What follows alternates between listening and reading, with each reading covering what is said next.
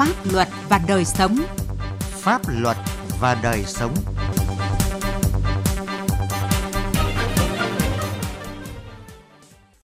Xin kính chào quý vị và các bạn. Thưa quý vị và các bạn, chương trình Pháp luật và đời sống hôm nay, chúng tôi xin chuyển tới quý vị và các bạn những nội dung chính sau đây. Thái Nguyên tăng cường phòng chống tội phạm cướp ngân hàng. Phú Thọ tổ chức nhiều hoạt động phổ biến giáo dục pháp luật đến người dân. Lo ngại ô nhiễm môi trường từ dự án nhà máy bột giấy ở Quảng Ngãi. Pháp luật đồng hành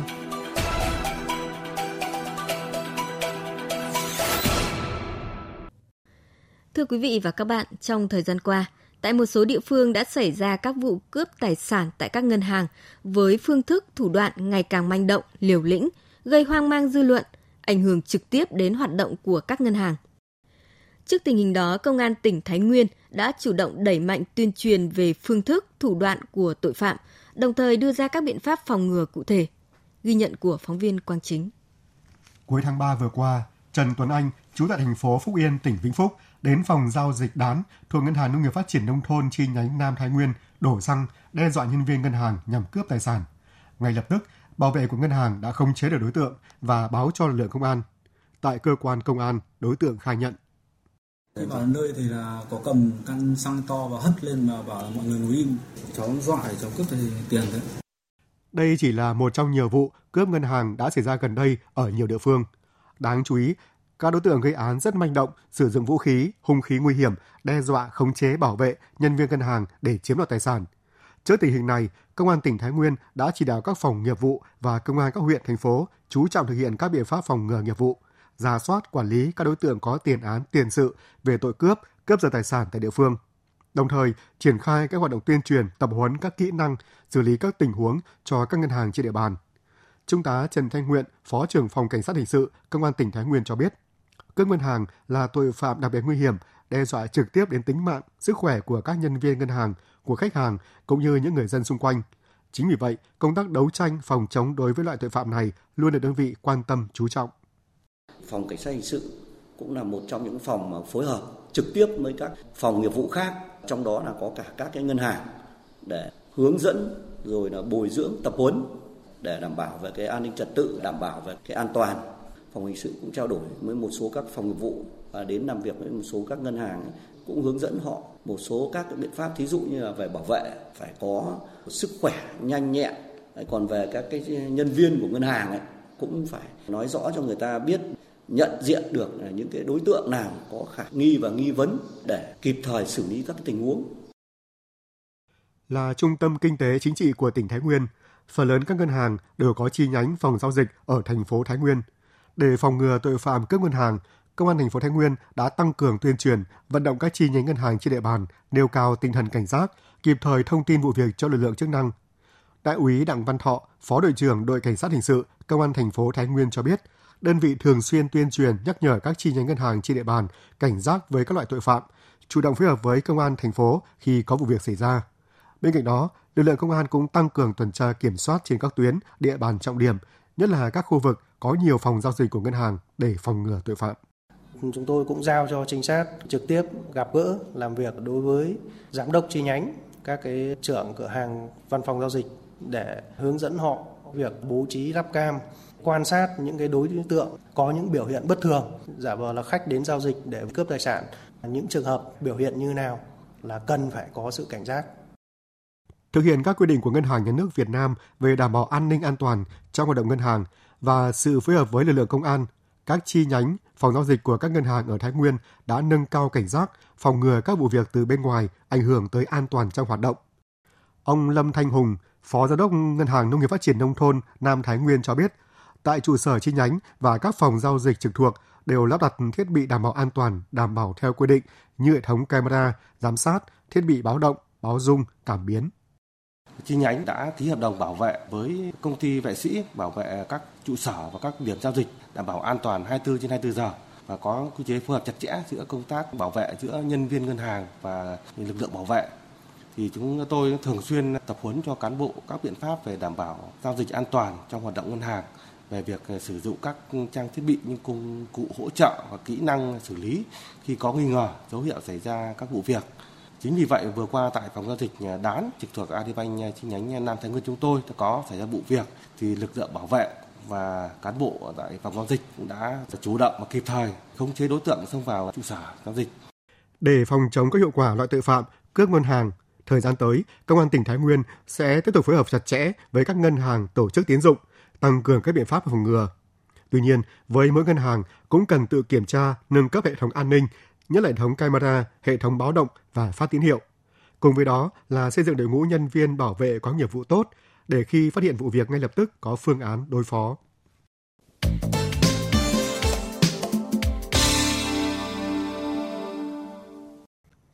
Thưa quý vị, thưa các bạn, công tác phổ biến giáo dục pháp luật có vai trò rất quan trọng, là cầu nối để truyền tải các chủ trương chính sách của Đảng, pháp luật của nhà nước vào cuộc sống, góp phần nâng cao ý thức tự giác chấp hành pháp luật trong toàn xã hội. Nhận thức được điều này thời gian qua, Sở Tư pháp tỉnh Phú Thọ đã phối hợp với các cơ quan đơn vị có liên quan tổ chức nhiều hoạt động phổ biến giáo dục pháp luật trên địa bàn. Về nội dung này, phóng viên Đài Tiếng Nói Việt Nam phỏng vấn ông Vũ Thành Lâm, Phó Giám đốc Sở Tư pháp tỉnh Phú Thọ. Mời quý vị và các bạn cùng nghe. À, để có thể đưa pháp luật đến tận người dân ở cơ sở, à, tỉnh Phú Thọ đã có những hoạt động phổ biến giáo dục pháp luật nào thưa ông ạ? Công tác phổ biến giáo dục pháp luật của tỉnh Phú Thọ trong thời gian qua nó có nhiều chuyển biến tích cực hàng năm Sở Tư pháp đã tham mưu cho Ủy ban tỉnh ban hành cái kế hoạch công tác phổ biến giáo dục pháp luật, hướng dẫn các sở ban ngành, Ủy ban dân huyện Tỉnh Tị và các cơ quan đơn vị liên quan tổ chức triển khai công tác phổ biến giáo dục pháp luật với nhiều hình thức đa dạng, phong phú, nội dung phù hợp với từng địa bàn và từng nhóm đối tượng. Cụ thể, đó là tổ chức các hội nghị phổ biến giáo dục pháp luật, trực tiếp tư vấn hướng dẫn tìm hiểu pháp luật, cung cấp thông tin tài liệu pháp luật, tuyên truyền trên các phương tiện thông tin đại chúng, báo Vũ Thọ, đài phát thanh truyền hình tỉnh, cổng thông tin điện tử của tỉnh hệ thống loa truyền thanh ở cơ sở, pano áp phích tranh cổ động, các trang thông tin điện tử của các sở ngành, ủy ban nhân dân của huyện Thành Thị, tổ chức cuộc, cuộc thi tìm hiểu pháp luật, thông qua công tác xét xử, xử lý phạm hành chính, hoạt động tiếp công dân, giải quyết đơn thư khiếu nại tố cáo thông qua các hoạt động trợ giúp pháp lý và hòa giải ở cơ sở. Lồng ghép các hoạt động văn hóa văn nghệ sinh hoạt của các cơ quan đơn vị và các đoàn thể, các câu lạc bộ, tủ sách pháp luật và các thiết chế văn hóa ở cơ sở thông qua chương trình giáo dục pháp luật trong các cơ quan cơ sở giáo dục của hệ thống giáo dục quốc dân ở tỉnh Phú Thọ, Sở Tư pháp đã phối hợp với Ủy ban Mặt trận Tổ quốc tỉnh tổ chức Ngày Pháp luật Việt Nam với Ngày hội Đại đoàn kết toàn dân tộc ở khu dân cư trong nhiều năm mang lại hiệu quả thiết thực. Ở thưa ông, ờ, trong thời đại công nghệ 4.0, ờ, tỉnh Phú Thọ đã có những cái đổi mới gì về công tác phổ biến giáo dục pháp luật thông qua các phương tiện thông tin đại chúng, mạng xã hội, internet ạ? Năm 2019, Sở Tư pháp tỉnh Phú Thọ đã tham mưu vị ban tỉnh ban hành kế hoạch về việc triển khai đề án tăng cường ứng dụng công nghệ thông tin trong công tác phổ biến giáo dục pháp luật giai đoạn 2019-2021 trên địa bàn. Trong đó chú trọng đến nội dung là đẩy mạnh việc ứng dụng công nghệ thông tin, kỹ thuật số, mạng xã hội trong công tác phổ biến và giáo dục pháp luật. Tháng 3 năm 2021, tỉnh Phú Thọ đã đưa vào vận hành khai thác sử dụng trang thông tin điện tử phổ biến giáo dục pháp luật của tỉnh. Đây là trang thông tin điện tử được kết nối với cổng thông tin điện tử của tỉnh Phú Thọ, cổng thông tin điện tử phổ biến giáo dục pháp luật của Bộ Tư pháp, góp phần đưa chủ trương, đường lối chính sách pháp luật đến với người dân hiệu quả trong thời đại công nghệ 4.0 hiện nay. Hiện nay trên địa bàn tỉnh thì thường xuyên tổ chức hội nghị trực tuyến kết nối các điểm cầu từ cấp tỉnh đến 13 huyện thành thị và 225 xã phường thị trấn. Cái hoạt động hội nghị hội thảo tuyên truyền phổ biến giáo dục pháp luật đã góp phần giảm bớt chi phí hành chính cho các cơ quan đi địa phương phù hợp với sự phát triển công nghệ thông tin hiện nay. Năm 2021 hưởng ứng ngày pháp luật Việt Nam, Sở Tư pháp đã phối hợp với Viễn thông Phú Thọ, Viettel Phú Thọ cung cấp tin nhắn tuyên truyền nghề pháp luật Việt Nam qua mạng điện thoại di động cho các thuê bao trên địa bàn tỉnh. Theo ông thì nhờ các cái hoạt động phổ biến giáo dục pháp luật đã có tác động như thế nào đến việc tuân thủ ý thức chấp hành pháp luật của người dân ở Phú Thọ? Công tác phổ biến giáo dục pháp luật thời gian qua đã mang lại hiệu quả thiết thực, từng bước nâng cao nhận thức và hành động của người dân, góp phần ổn định tình hình an ninh chính trị, trật tự an toàn xã hội, thúc đẩy phát triển kinh tế xã hội địa phương, hạn chế đơn thư khiếu nại tố cáo của công dân. Và bắt đầu từ năm 2021, tỉnh Phú Thọ đã hưởng ứng chương trình bình chọn tôn vinh gương sáng pháp luật theo đề án của báo Pháp luật Việt Nam được Bộ Tư pháp phê duyệt nhằm biểu dương tôn vinh các cá nhân tiêu biểu trong việc xây dựng và thi hành pháp luật, bình chọn tôn vinh các cá nhân tiêu biểu trong việc xây dựng và thi hành pháp luật nhằm đa dạng hóa các hình thức tuyên truyền phổ biến giáo dục pháp luật, lan tỏa tinh thần thượng tôn pháp luật, sống và làm việc theo hiến pháp và pháp luật. Xin cảm ơn ông.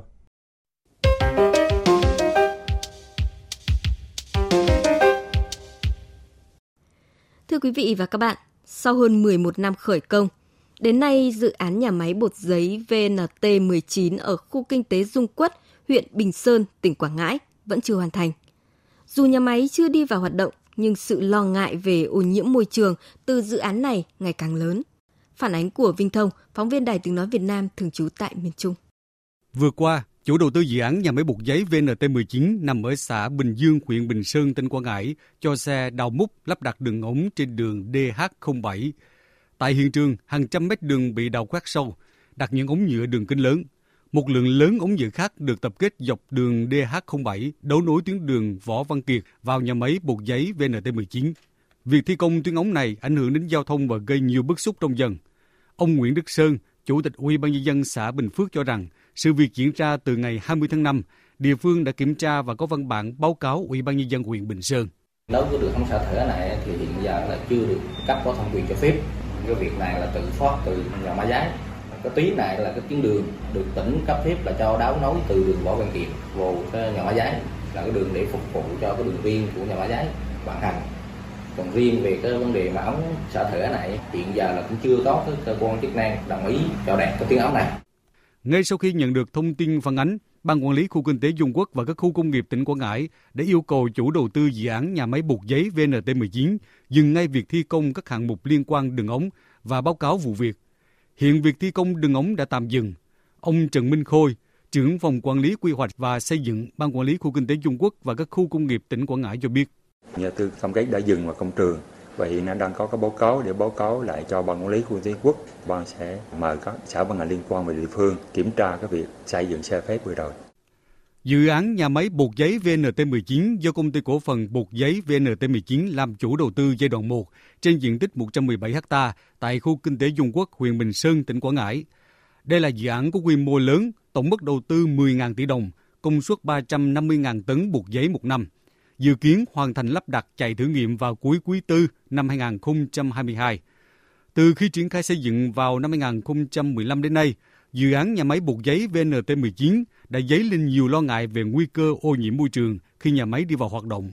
Ông Trần Thanh Nam, thôn Phú Long 1, xã Bình Phước, huyện Bình Sơn lo lắng về phương án xả thải của nhà máy ra vịnh Việt Thanh sẽ ảnh hưởng đến môi trường biển và sinh kế của hàng ngàn người dân khu vực. Hiện tại bây giờ là nhân dân đương quan ngại, nhà máy giấy mà xả thải ra là nhân dân rất lo lắng. Bởi vì Vũng Vịnh Việt Thanh này á, là nó có hai cái nguồn lợi duy nhất đánh bắt hải sản gần bờ, thứ hai là phục vụ du lịch tắm biển.